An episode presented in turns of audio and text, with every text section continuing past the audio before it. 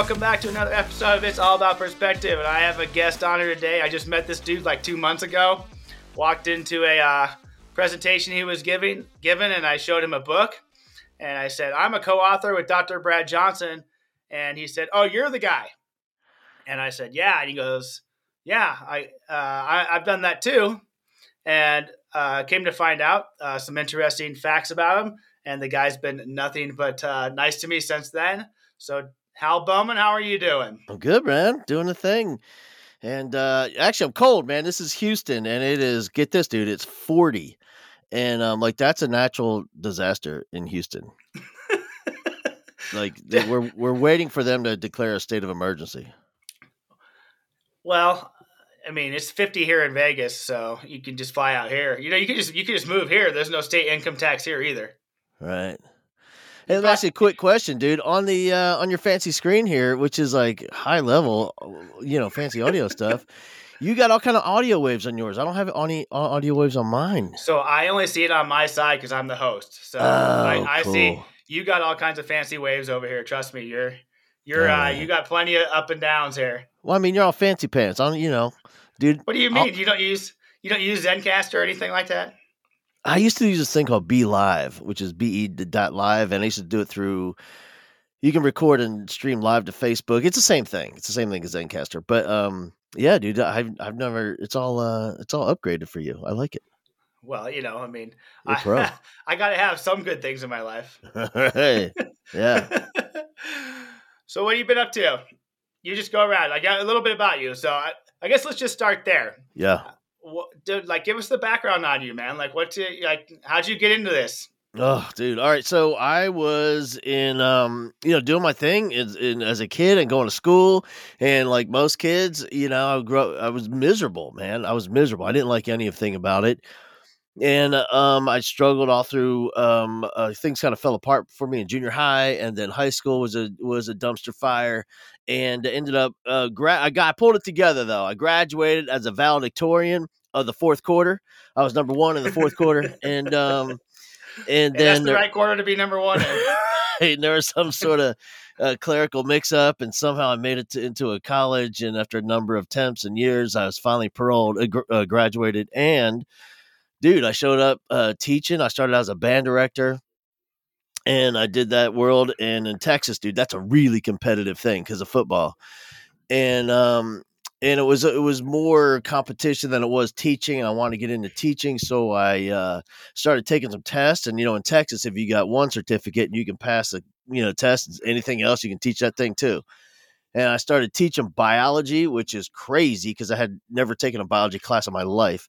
And um, and then I moved to language arts and English. And by it was all said and done, dude, I taught K through twelve for a really long time. And then at my very, uh, very last few years, I taught um, um, a mentoring some mentoring programs where we had seniors in high school and we would go to elementary schools and mentor kids and then we would and then I taught a leadership program for teens and um and what that was that was really um kids coming back from alternative school and trying to get back into their home campus and you know they earned their points over there and they came back and it was really me trying to shut down the recidivism rate of going back to alternative school. And um and man i had a had a administrator who loved what we were doing and she became a principal at a neighbor school and she asked me to come over and talk to her teachers and tell them what i was doing with my really challenging gangsters that i had and how we were having so much success and I went and told her teachers what I was doing with my kids and they did with their kids. And then another principal called, another principal called, and the whole thing just kind of blew up over the next couple years. And then we came up with this Teach Like a Rockstar brand and, um, and it, and the thing just kind of took off. And this is probably 12, 13 years ago. And it was wild back then, man. It was just constantly on the road, constantly doing shows, constant, I mean, from hotel to hotel. And things have way slowed down since then, but that was kind of like the heyday of that mini conference thing that I was doing. And um and so dude, I'm still at it, man. Still doing the Teaching a Rockstar shows. I'm working with schools. I go to campuses every once in a while. I'm doing the conference thing. I'm trying to um, do that a little bit more now. And it's still awesome, dude. I'm just I love it. I love working with schools and teachers and just seeing the heroic stuff that is happening in classrooms across the nation. I like I, I wish people knew what was really going on out there. It's awesome. Yeah, there's a lot of great things, but you know, like, you so one thing I wanted to ha- have you talk about, just because there's people in Vegas that might be able to connect to you about this, like with your uh, with your life coach your blacksmith mentors thing. Oh yeah, dude. So what? Well, kind of going back to like what you're saying. Why do kids? Why do kids in your pa- past experience? Why are kids having so much trouble in school? Like, what leads them down this path to where they needed Hal Bowman at that time, or they need blacksmith mentors? Yeah. So, and when we're talking about kids who are struggling in school, the vast majority, just ba- based on data, who we're talking about are boys. Mm-hmm. Like that's really who we're talking about. And so that that became my focus, and and primarily because when we look at all, you know, anytime there is a crisis with a population, you know, we start looking at it at, uh, from a, from a systemic perspective. Like, what can we do? Like in 1972, girls were struggling and boys were way ahead of girls in everything. And so we brought in Title IX, and that was like the most amazing social initiative ever. And it worked, dude. And within years, just a few years, girls were even Steven. And since then, they far pers- surpass boys. And then, you know, if, you know, whether it's uh, kids in poverty, we come up with things, but when it's a boy that's struggling, there's nothing. Like you're the problem. Go fix yourself. You know, and so I started noticing that. And then as I make my way across the nation visiting schools, I mean, that's who's lined up to see the AP. That's who's at the bottom of the class. That's who's dropping out of school. That's who's getting expelled. 75% of kids in special ed are boys. There's two girls for every one boy going to college now. And so I came up with this idea is, you know, with like what seems to work. The only thing I've ever seen is a close personal one-on-one connection that a boy has with a strong virtuous character-driven man that works and so i put this blacksmith mentors program together to focus on these kids that are struggling because they're not bad kids and they are smart and they has incredible potential and dude, I know I'm getting to the answer. Trust me. And you're what, right, and, right. and what, and the thing is, I mean, this is just a different time is that first of all, like school isn't built for a boy. First, of all, I mean, just logistically, sitting in rows and columns, staring at the back of some kid's head for 48 minutes or in a modified block for 90 minutes. It's just not a natural thing for a kid. Even in elementary school, man, no pushing and shoving. That's the only reason I'm alive is to push and shove, man. and so, you know, and, and then when you take it from that all the way through school to now, like it, it really begs the question, like, what are we doing in here? Like this boy's thinking i've got all this information right here on my phone. Like mm-hmm. what like why what what is the point of all this? Like what do you want to know? I got it. I got stuff you don't even know.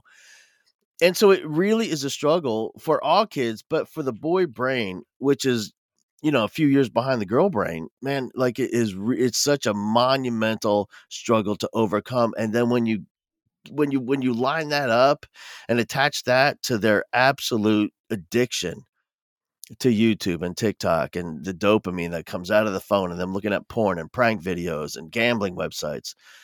Dude, it is a hard time to be a boy.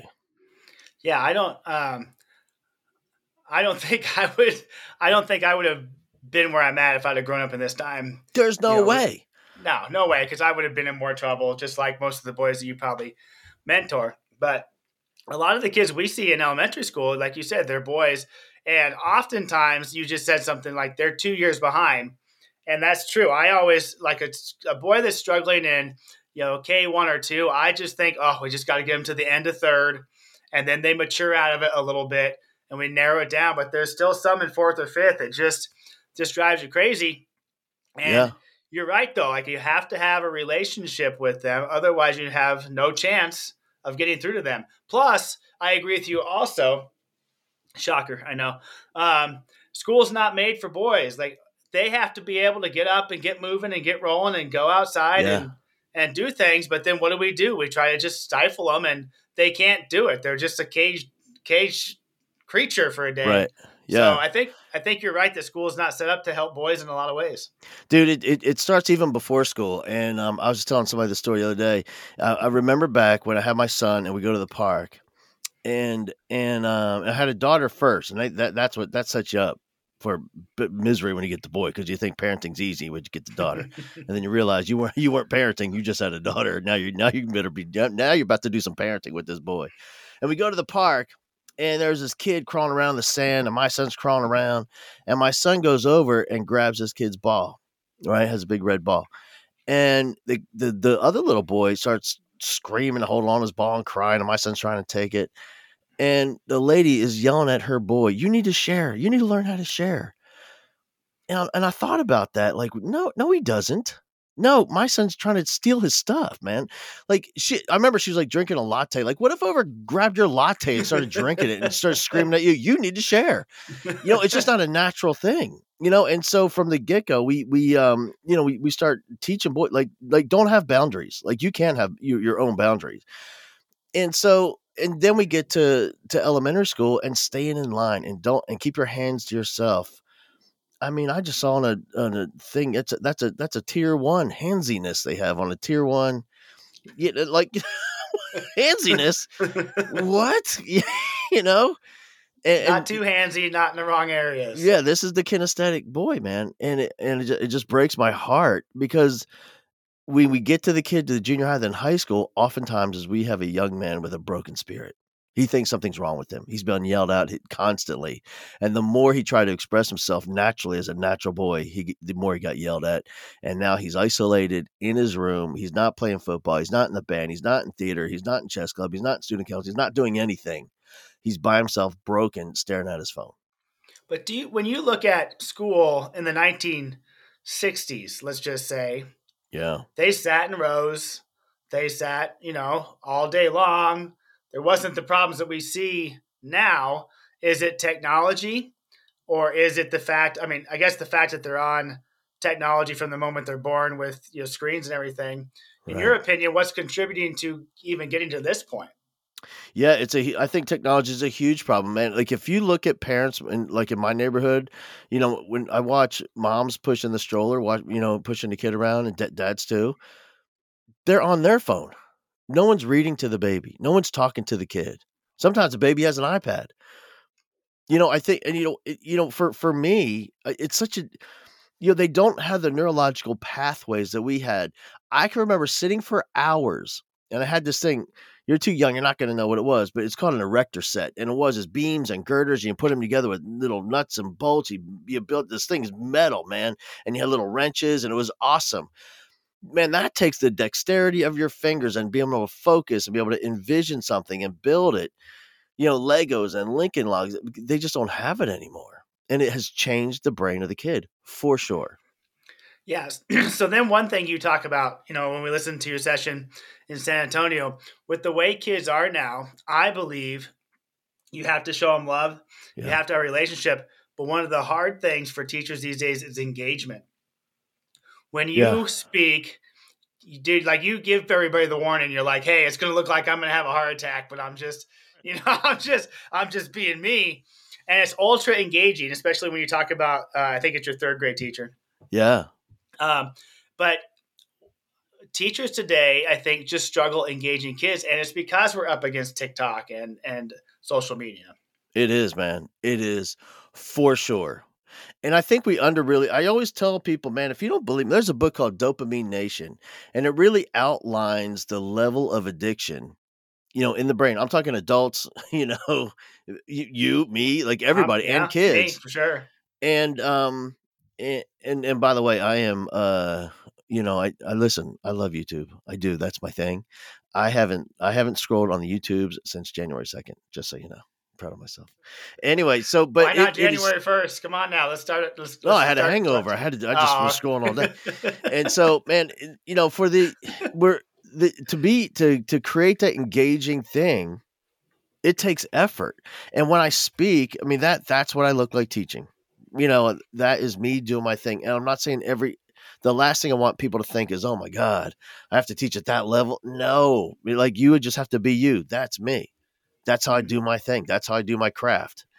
And we we all we have all had teachers that they can produce the same results that I can with all my shenanigans, with with a with a point and a left eyebrow raise and a snap at the kid, because that's who they really are. Like I couldn't do that, dude. If I tried that with my kids, they would give me the finger and walk out because they know that's not me. And what kids are desperate for is a real, authentic emotional, engaged teacher that loves them relentlessly, doesn't give up on them. They're convinced of it. Do they want to be a part of that family? When you do these trainings at schools, though, I mean, if you're like me, you can look out in your crowd, and I, I mean, I'll just admit it. I look out and I think, okay, I wonder. I start to wonder, can that person engage a kid? You know, how's that teacher? What's that person like? Right. But when you're when you're in those schools, do you find that there's some teachers that just are just shutting you down because you're just so animated, or they? I mean, you have like you have some that are going to eat it up, of course, but then how do we ever get through to people to make them understand that Ben Stein isn't going to work these days? right. That's in my long show, man. Ben Stein's in the long show, by the way.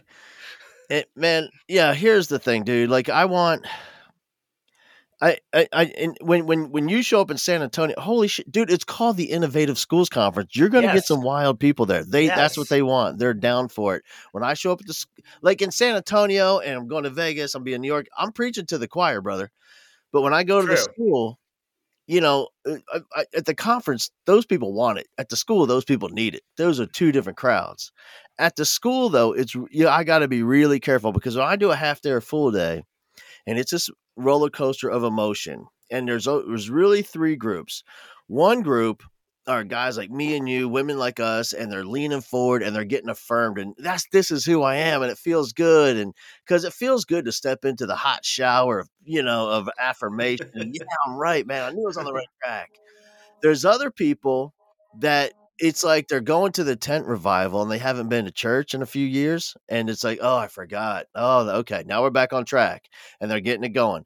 But there's that other group and they have their arms crossed and they're, they're leaning back in their chair and i used to think those people hate and i'm sure some do they, those people aren't down with it they hate me they think i'm full of it they're thinking well he doesn't have my kids if he had my kids he would know that you can't do but what I have come to realize after do, doing this for like a decade and a half is they're they're contending oftentimes with thoughts of, oh my gosh, I have hurt children.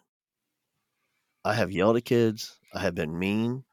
And for them to jump on my bandwagon and step into our hot shower with us, they have to get through that emotion. Like I I I, I gave up. I started yelling at kids, telling them to shut up and sit down instead of building a relationship. Mm-hmm. He's right. And and and then I get to the part where we talk about how kids will remember this stuff for the rest of their good or bad. If it's intense, they're going to remember it forever. Whether you could be you yelling at them or you hugging them, it's a memorable thing forever. And when they have to now they have to contend with that. So for some of those those folks, it's a it's a painful experience. But see, I've also found too like you said in San Antonio, you know, they know what they signed up for. But I, I, I actually met met two guys from um, from Albuquerque. They thought I was Hamish Brewer, and I was like, "Sorry, guys, it's not me. I'm not Hamish." But um, anyway, like these these dudes need the basics, man. Like they they need the basics, so they want to be innovative. But what's innovative to you isn't innovative to them. You know, just the thought of having kids turn and talk is innovative to some people. Yeah, Right. It, it's fascinating, like the the amount of different levels. Like some schools out here in Vegas, like at my school, we try to do innovative shit all the time because that's what makes us us. But other schools, it's just cookie cutter yeah. program, boredom. Yeah, and you're right. I think that is, and and this is the part that a lot of school leaders hate, and and those like you love is when we have this convert. You know, well, we well, I, I told them to be innovative. Well, that's great but if you've never seen it, what does that even mean? So you just like our kids, man. I, dude, I say this every day to everybody. Like they have to see it if they're going to be it. You have to show it if you're going to grow it in those kids. Those teachers have to see what innovation looks like. They have whatever you want. You have to model that if they're not greeting kids at the door, you have to be greeting your teachers at the door as they're coming in from the parking lot. Like if that's your expectation, you have to model that. If you want teachers in the hallway high fiving kids and being excited and playing music, that has to be, you have to model what that looks like. Whatever you expect to see in the classroom, that damn well better be your after school meeting, teacher meeting on Wednesday in the library like there there'll be some turn and talk if you want to like every week you should be modeling something that you want to see in the classroom that week because they don't know because especially if our, a lot of teachers are coming to th- this business after uh, five other careers and now they're going to try this. You know, they just finished their enterprise rent a car and no, now I'm going to teach school. they're teaching language arts, sixth grade. Okay, brother. well, dude, they sat in rows and columns and shut their mouth back in 1978. Yeah. You know, well, they don't do that. They're shocked. They don't even know what's going on, man. And so it, they have to see it if they're going to be it. We have to show it if we're going to grow it in our teachers. And we have to model what that looks like. We can't even tell advice. them. We can't Yeah, even like you- tell them. Don't don't bother explaining to them what it is. You have to go do that. Yeah, and that's something you got me reflecting on. I can do better already. You said something, I think it was on Instagram. I could be wrong. Um, you said that a controversial statement. The principal is not the only one that is in charge of the culture of a school. dude if if you you know what i love? Uh, all right let me let me let me pull that back a little bit. Well, Not I agree much. with your statement. Yeah, I agree with your not statement. Not much but i'll pull it back a little bit. This is what i'm saying. And for uh, is the principal the initiator? Absolutely. Are they the fuel for it? For sure. Do they keep that the party rolling? Yeah absolutely. But what i am saying is this i think some along the way we have it, it- and, and i know where it happened it happened during covid because teachers were so out of control like we, I mean like where we have no longer have control of what's going on because now we're online and no one's showing up for our classes and now they're going by the schoolhouse to pick up packets and they're putting up wi-fi towers around us. It was insanity and then we come back to campus and we shut down again and they go back up and and and and superintendents by daily we're getting new instructions of what to do and they would tell the principals hey sorry guys remember that stuff we told yesterday? This is all brand new. Now now we have to do this. And they would tell the teachers and, and then the next day is something different. And so we i think we became so dependent on the principal overly dependent where we've lost agency and autonomy of teachers in the classroom to do their thing. And i think and then because of principal principals leadership group and memes and things like that and celebritizing principals it's like they're waiting for some magical principal wizard with a wizard wand is going to show up and poof amazing campus culture. Look, look here we go. But really what it comes down to is is what's happening in the classrooms and campus culture can be the sum total of what's happening in classroom culture. And what i desperately want are for teachers to take their school back man. I want them to take their hallway back i want them to take their classroom back this is these are your kids this is your family you know it, it drives me it, dude, it drives me so nuts when i hear teachers come in and tell the principal hey just so you know the whole algebra team is pissed and we have horrible culture well go do something about it what are you telling me for Dude. you know, it's I- insane. I agree. Like when they they get uh, mad, and I will say, well, it's going to be more powerful coming from you than from me. I'm supposed to be the bad guy. Right. But you know what? Like if if uh, if the AP like Shauna, you met Shauna, if Shauna was like, "Hey Robert, like you really messed up," like that's way more powerful than my supervisor walking in because it's you guys are the relationship piece. Yeah. You know, I don't, I, I, and that's why I agree with you. Like, it's not just the principal that is in charge. Um, many years ago, a friend of mine, actually the guy that was on last week, he loves Duke basketball. And when he used to live in Vegas with, and we'd hang out, he he was telling me about a time when Duke lost and the guys on the bus were like laughing, and the leader stood up and he said, "Like, we don't lose at Duke. Knock it off." Yeah. and that took care of it. Like the coach didn't have to say anything. That Yeah. dude did. And I think sometimes but teaching's just a weird profession. They don't they don't want to be that person. Yeah. I, I don't are, know, man.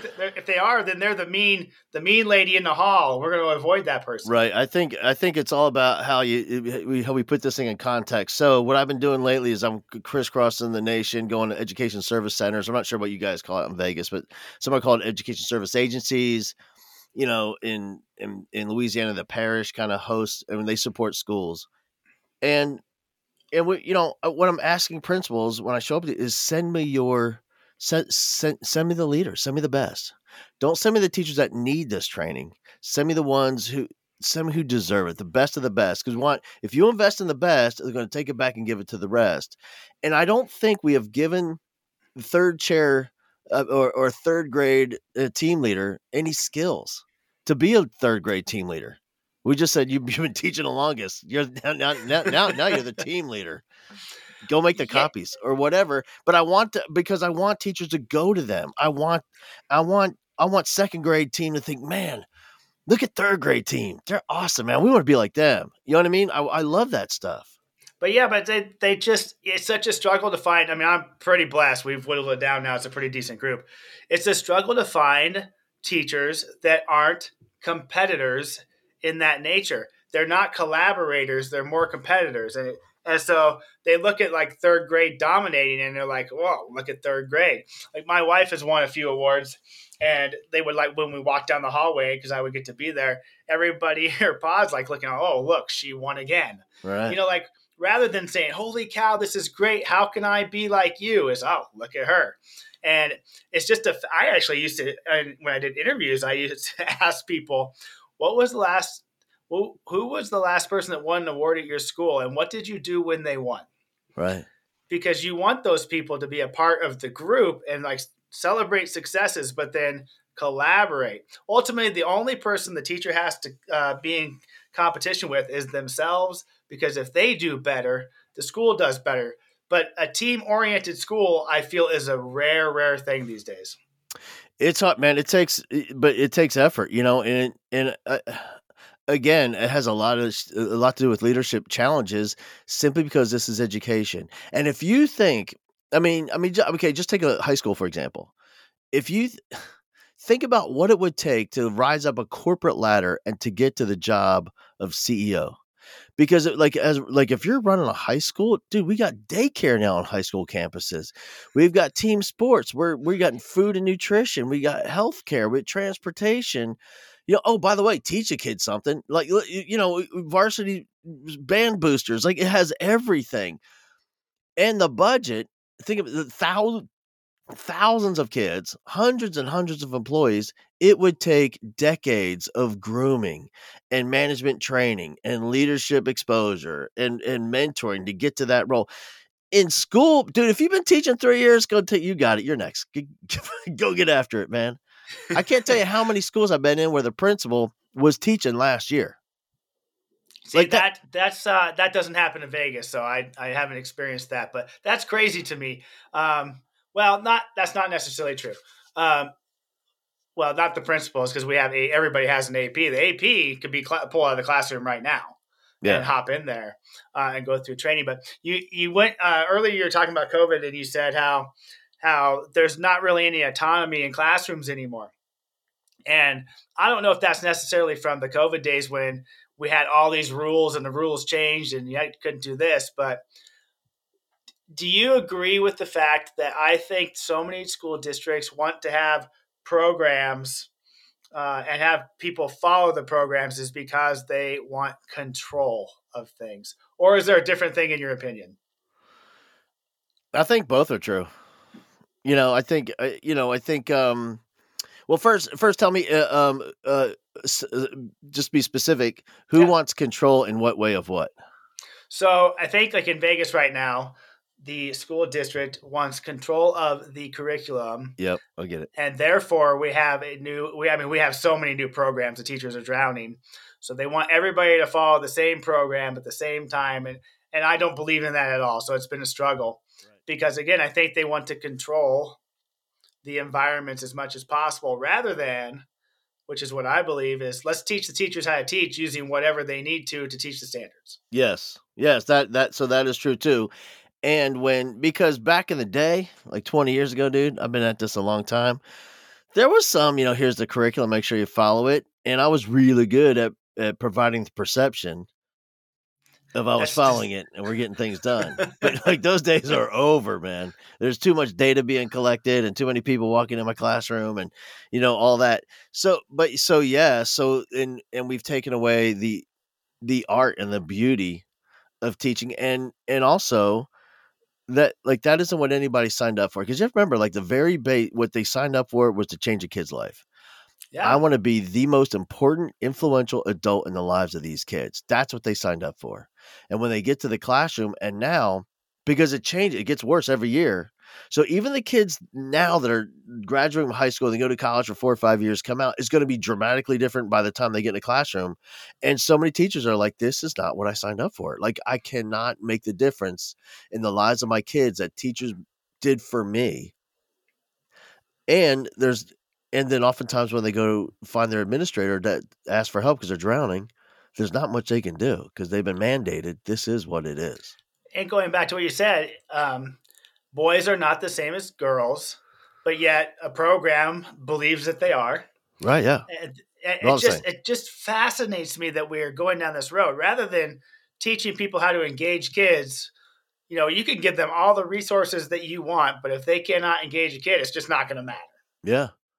You know, I, you know, years ago here in Houston, they have a lot of oil companies, you know, and and uh, and one of them wanted to. This is a natural gas company that was here in Houston. They wanted, and you know what they do once they decimate a town with all the drilling and you know and trucks and personnel and these places called man camps where they build these little mini things for people to live and and they they wanted to um, provide services for a school to make you know like to make nice yeah. and they show me they show me these curriculum well which you know they they were we're going to invest a ton of money in curriculum. They, they asked me as one of the consultants come out look at curriculum and and between me and you i don't know anything about curriculum.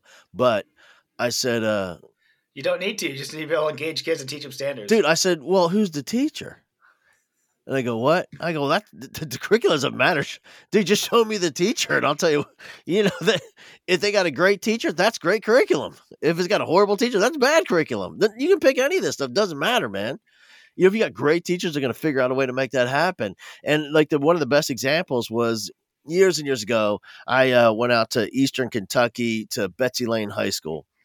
And and you talk about unbelievable teaching unbelievable and and they they are sending kids all over the nation to colleges and and military schools and trade schools i mean best of the best and and they have no reason to be successful none because if you look at the population like everything you're looking for they have unbelievable poverty no one's married the, all the minds are closed everyone's addicted to opioids like it's like the list is a mile long of everything is wrong and they crush it year after year after year after year because they have great teachers Yes, they do. It has.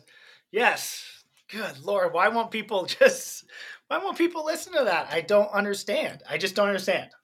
Yeah, and and, and I think when we take that trust away, and and you know when a teacher feels it dude it's just like a kid i can't like i every time i just remind myself are we like i have to ask myself are we talking about kids or teachers here? Because it's the same thing. When you pull the trust away from the teacher and have it they don't feel like they're believed in they don't feel like they're loved they feel no one has faith in them just like a kid of course of course they're not so so a, a human being is going to underperform. I mean it's guaranteed I agree. I agree. I, I, we have a teacher at my school. She was just beat down from her previous admin, and you could just tell she was just traumatized. And I said, "Quit, quit worrying about everything. Yeah. Just do the best you can, however you do it." And yeah, I just it just frustrates me. I think again, it comes back to trust. I trust you to do your job until I can't, and then we'll then we'll work on it. But so many admin just can't let go of control. Yeah, that that is hard. That and you know, I think because way there's more success if they did. Right, eh, but but it's hard because I get it though. Like I get, I, I, don't, I don't get it. Like that's not my thing. But I get the psychology of it because there's so much on the line. There's so much. That's the other thing. I wish teachers. I was at a principals conference a while back, and I was, you know, it was more of a data conference and, you know, smart stuff and that ain't what I do. But yeah, I was like yeah, kicking the. I was, why they let you in the door? I was kicking it off. They wanted me to get the party started, and um, and and I and I hung out the rest of the day, and the whole time I kept thinking, I really wish that we could bring busloads of teachers. There's like a one way window we could see in, and um, and they could see the stress, and like when they would drop the latest state news. This is well, this is what's coming down from the legislature, and watch these principals like, oh my god how am I going to tell my teachers? Like, like what? And I think we forget, like, when teachers complain, not complain, uh, that's not good, but when they're concerned, rightfully so, and they're distraught, rightfully so, over, I can't believe they expect me to have to, I, they're expecting me to do this with my kids. I cannot believe it. I wish everybody know that go, it, it goes upstream from there there's a principal thinking, I cannot believe I'm about to tell my teachers they have to do this now. And he goes up to there's there's an associate superintendent of curriculum thinking, I cannot believe I have to tell my principals to tell their teachers that there's a superintendent as he just I cannot believe uh, how like how in the world am I going to tell my associate superintendent, tell my assistant mm-hmm. superintendent, to tell the principal, to tell the and like everybody it's we're all in this together and everyone is struggling and that's the crazy part no one's talking about the dumpster everyone's talking about the pieces that are on fire in the dumpster the whole thing's on fire Yeah, that's a good point. When when you go into schools, what, what Brad Johnson says, uh, you know, when he walks in, he can tell he can tell the culture and the climate of a school when he walks Oh. in the door. yeah yeah for sure you can feel it Yeah, so I was gonna say, do you have you found the same thing? yeah for sure it is no different only because i've been in a ton of schools it's just like every teacher if you've been in a ton of you can step into a classroom and you know what goes on in there you know it you know and i walk you know it's like the first time i went to the um i'm not going to name any uh schools where they have challenges but you just walk in well first of all no one even knows you're in there. You know? You know and you come into the office and no one pays attention you know the whole thing but like you know i have been in schools like when i went to springer's school dr jeff springer when he was at the magnolia high school i mean you walk in and three or four kids walk up hey i'm you know i'm janice you know welcome to magnolia high school what brings you today some kid walking by uh, i'm hal bowman came to see springer oh let, let me show you where dr springer is dr springer hal bowman's here you know and they're like Yeah. but everyone is like that Yeah, so I and again, I, I think um, I think it just depends. Ultimately, you know, the leader and the people in the building set the tone.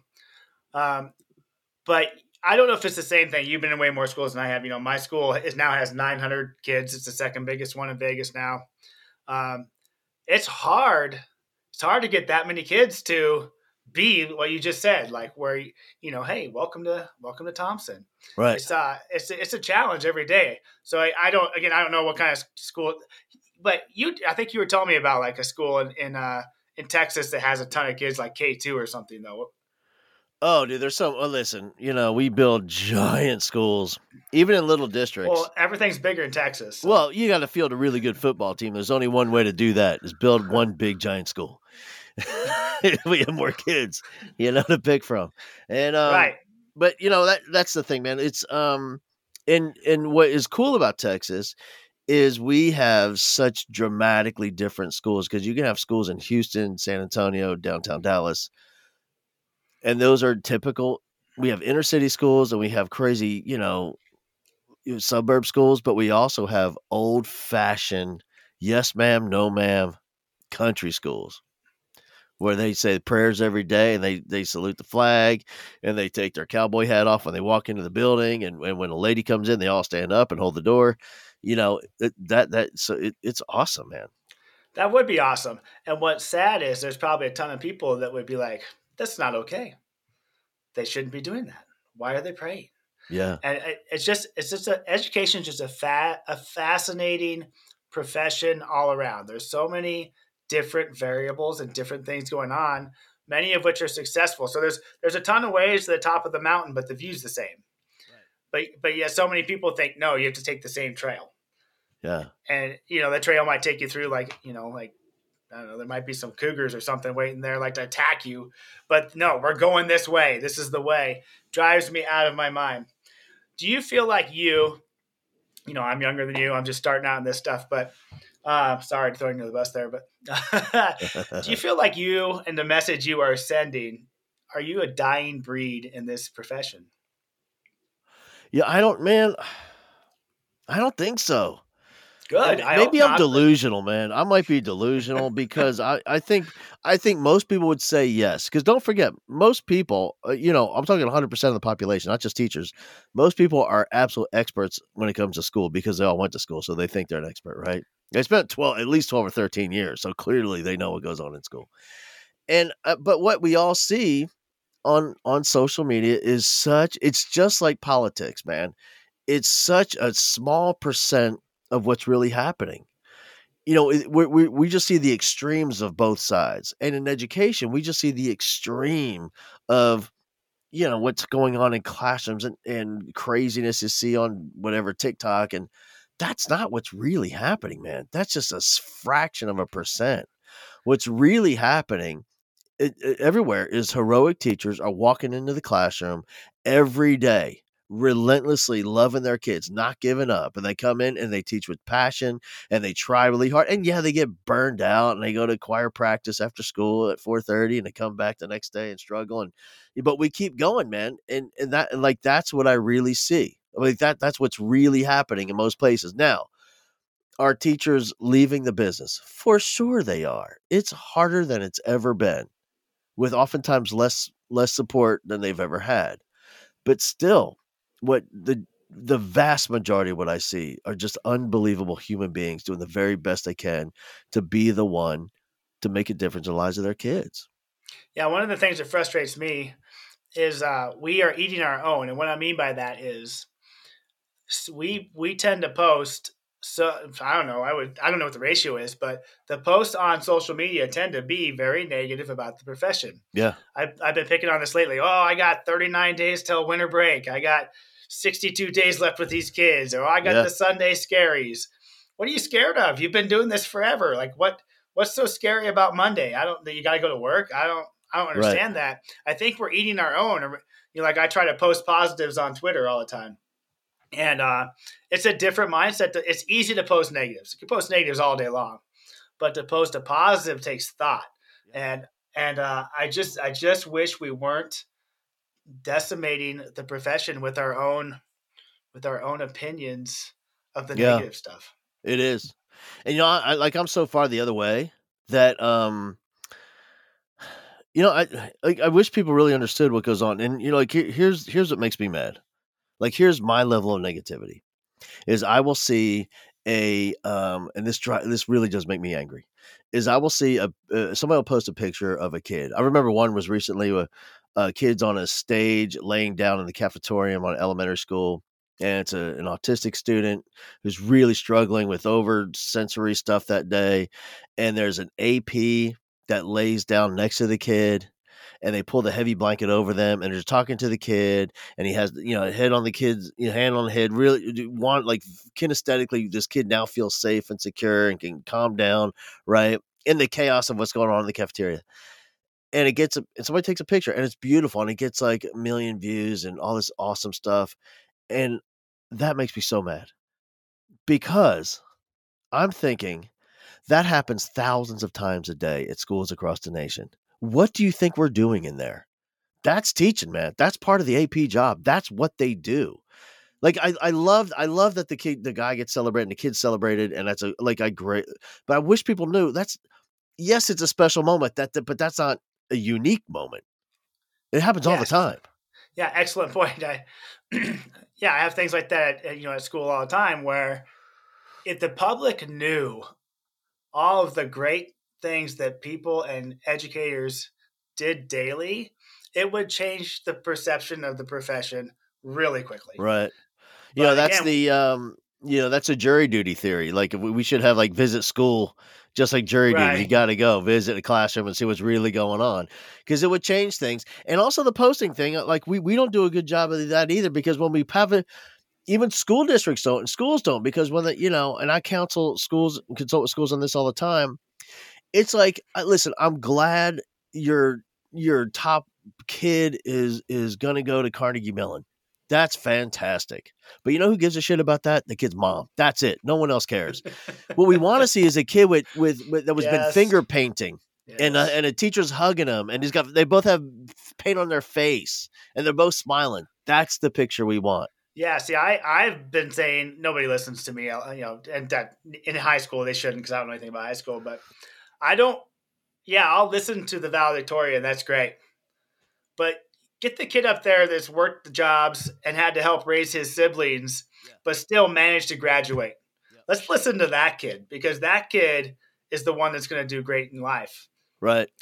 Yeah, dude. One of the best things I've seen was um, in um, one, one of my favorite educators, Dr. Tony Hull. We were talking about this. She's in Hatch, New Mexico, Hatch Valley, where Hatch chili peppers come from. And during the pandemic, there's a girl at the high school on Zoom class, going to Zoom school, and she has her and she's set up and she's sorting chili peppers. She's in the fields sorting chili peppers and she doesn't want to miss class. Like that Amazing. is what we need to talk about. Like, yeah. what about that kid, man? Yeah, I agree. Like, what about that kid? It's almost like it's almost like you got another book to write. Like, what about that kid? Yeah, Um, it, it would be a that's probably a pretty good idea. Don't steal that. it's too late. It's already done. or, or we'll work on it together, one way or the other. I, I, ju- I, um, I just read. I just registered. What about thatkid.com? It's over. Yeah. Damn it. Uh, all right. So, yeah, I mean, we're we're 45 in already. Time goes bu- fast with you. If you like, if Governor Abbott called you down to the mansion and he said, "Hey, what's the one thing we should or sh- we should do, and one thing we should stop doing right now?" What would you say? Oh my gosh. You know, I I want um I I really want just like everyone does at every level, not everyone, but most people want it in government, I want more local control. I want schools to do what's appropriate for their kids. Like I can tell you right now, I have a feeling that the kids in your school have very different needs than kids out in, in rural Nevada, man. You know, and it's same where even in our own district, I'm, I live in Houston, and Houston ISD is our school district Dude, I can tell you, man, we have you couldn't have more different schools all in the same dish with different needs. And when we try to do, you know, that's the other, you know, differentiation. Are you kidding me? Without we're, we're giving them standardized tests. Why are we differentiating thing? Like, should we, you know what I mean? It's crazy. The whole thing, like, that's what I really want is is uh, allow principals to be principals. I want teachers to be allowed to teach. So that way we can allow kids to be kids. I, I agree, man. I agree. I guess why you and I just, I mean, just hit it off, and uh, that's why we're here. Um, hey, so ha- tell people again. I have, you know, there's a, a few people in Vegas to listen, uh, and a few, a few everywhere else too. But if someone wants to get a hold of you for, you know, for mentoring teenage boys or uh, to have you come out and supercharge their their uh, staff development day, how do they get a hold of you? And then, you know, what do you offer? What do you, you know, what do you, what do you hope to uh, get out of that? Yeah, man. Let me talk about the professional development first. And so what we do there is, um, you know, it starts with with, with just con- contact me at, at uh, halbowman.com or on Facebook or any of the social media. It's always at Hal Bowman, H A L B O W M A N. And then, um, you know, all the emails come in. I say, let's set up a time to talk. And and that's where the conversation is. It's just really important because that way I can assess needs and where they are. Because oftentimes, um, some people um, know what they want, which many times is different than what they need. And so then we'll talk about, you know, wants versus needs and what this thing might look like. And then, you know, we it, it might be a professional development day. It might be an after school thing. It might be I've worked with, you know, sometimes I come in, I work with um, what we call our most influential players in the school, where I spend the early morning uh, with with with some uh, teachers and leadership positions and administrators. I spend half the day with kids. Then we meet with team leaders. We set up mentoring programs. We come after school and do some things to go with parents. That's a whole thing. And and it, it all and listen, it always comes down to the to helping people in the most important place, which is in front of the kids, really focus on what they want for their kid as a result of these kids spend their lives with you, if you could have anything for those kids, what would it be? And why are we there? Like, why this school? Why these kids? Why this profession? Why this grade level? Why this subject level? And then, and then, and and, and then getting to the the most important thing. And you know, a lot of people think it stops there with the why.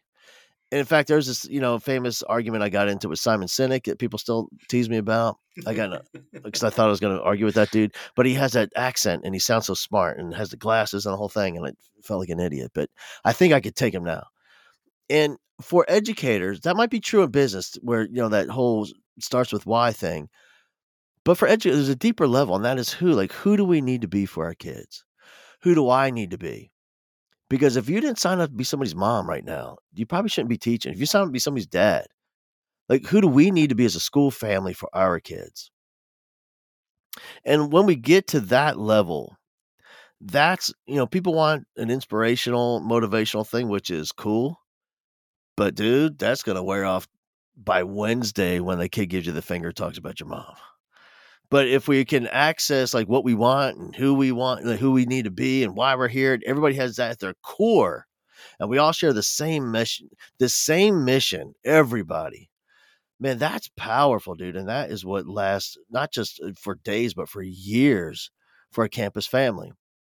On the mentoring side, with our blacksmith mentors, you know, man, it's it, it really started out with this, you know, focusing on teenage boys and then uh, but we also have clients who you know they you know 30% of young men 25 years and under are still living at home doing nothing. They're not going to school they're not working they're they're on their phone vaping thc doing they're doing nothing 30% and so they're still teenagers. I mean not chronologically but you know emotionally intellectually they oftentimes are. So we work with those young men as well and um, and again, same thing. You know, parents will call and we set up a time to talk. We assess what's going on with the kid and see if it's a good fit. And you know, probably more than half the time is not because the kid has more serious dramatic issues that we just weren't not a good fit for. And um, but often, but when, when it's just a regular, typical kid struggling, trying to figure out how to launch, and um, and just be a, a you know a positive young man, that uh, like that's that's where we really thrive with those kids. Awesome, man. Hey, so what what do you got going on this week? Where are you going this week? Dude, I'm in town all week. We got a ton of uh, uh, mentoring stuff happening for for the, the young men, and then I go back out. I'm going to the University of Southern Indiana, and Dr. Rob Carroll put that together. And he was he used to be he was an amazing principal at the 1199 in uh, Henderson, Kentucky, and now he's a professor at, at USI. And uh, he put together a big teacher thing for new teachers coming into the business. So we're going to go keynote that thing and crush it and have an amazing time. Awesome, man. Well, I'd like to publicly say thank you. You've been uh, you've been great to uh, just to bounce stuff off of the past few months, and I appreciate all your advice and everything.